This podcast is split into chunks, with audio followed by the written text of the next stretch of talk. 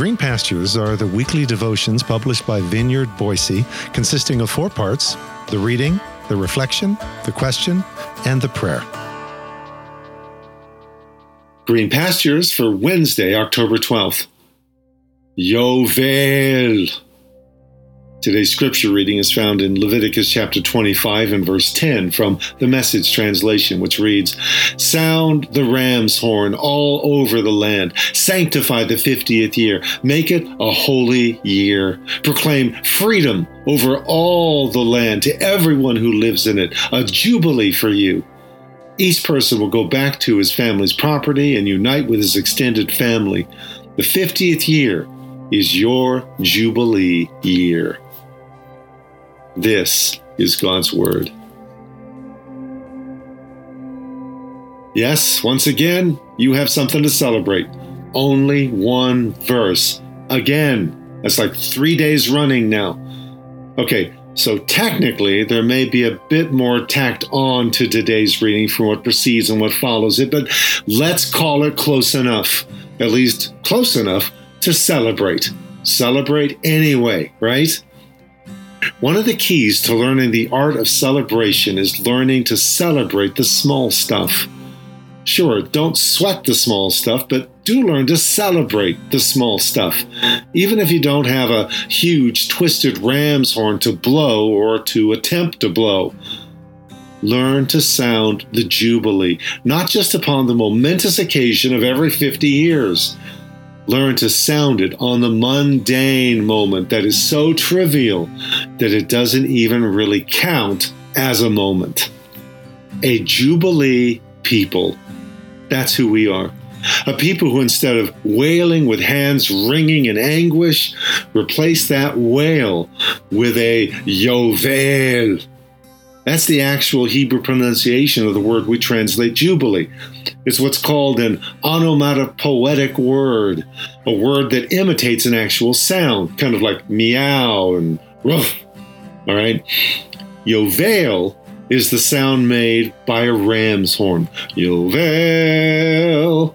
Okay, imagine that. Instead of the wail, instead of all our angsty travail, it is instead the long, clear blast of Yovel that we sound as we celebrate anyway, as we dance because that's what free people do. As we celebrate life because life is a gift no matter what may overshadow us in the moment. We are a people of the Yovel let me finish out today's reflections with a few excerpted thoughts from Richard Foster's book, The Celebration of Discipline, from the chapter in which he reverses the order of the title as he muses on the discipline of celebration. Now, there's a thought celebration isn't merely an art, it's a discipline. We must discipline ourselves to sound the Yovel over even the most quotidian and unremarkable, as well as, I might add, the most painful and the most difficult.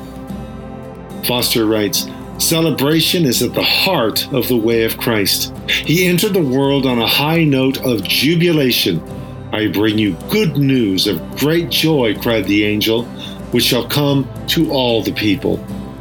He left the world, bequeathing his joy to the disciples. These things I have spoken to you, that my joy may be in you, and that your joy may be full. Further, he began his public ministry by proclaiming the year of Jubilee. The social implications of such a concept are profound.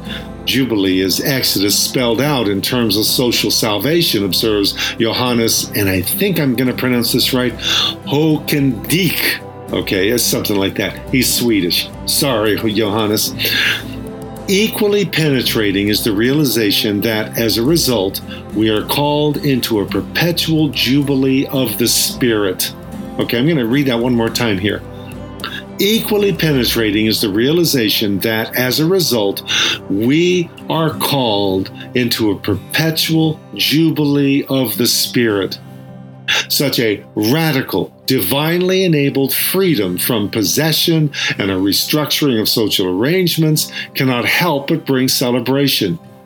when the poor receive the good news, when the captives are released, when the blind receive their sight, when the oppressed are liberated. Who can withhold the shout of jubilee?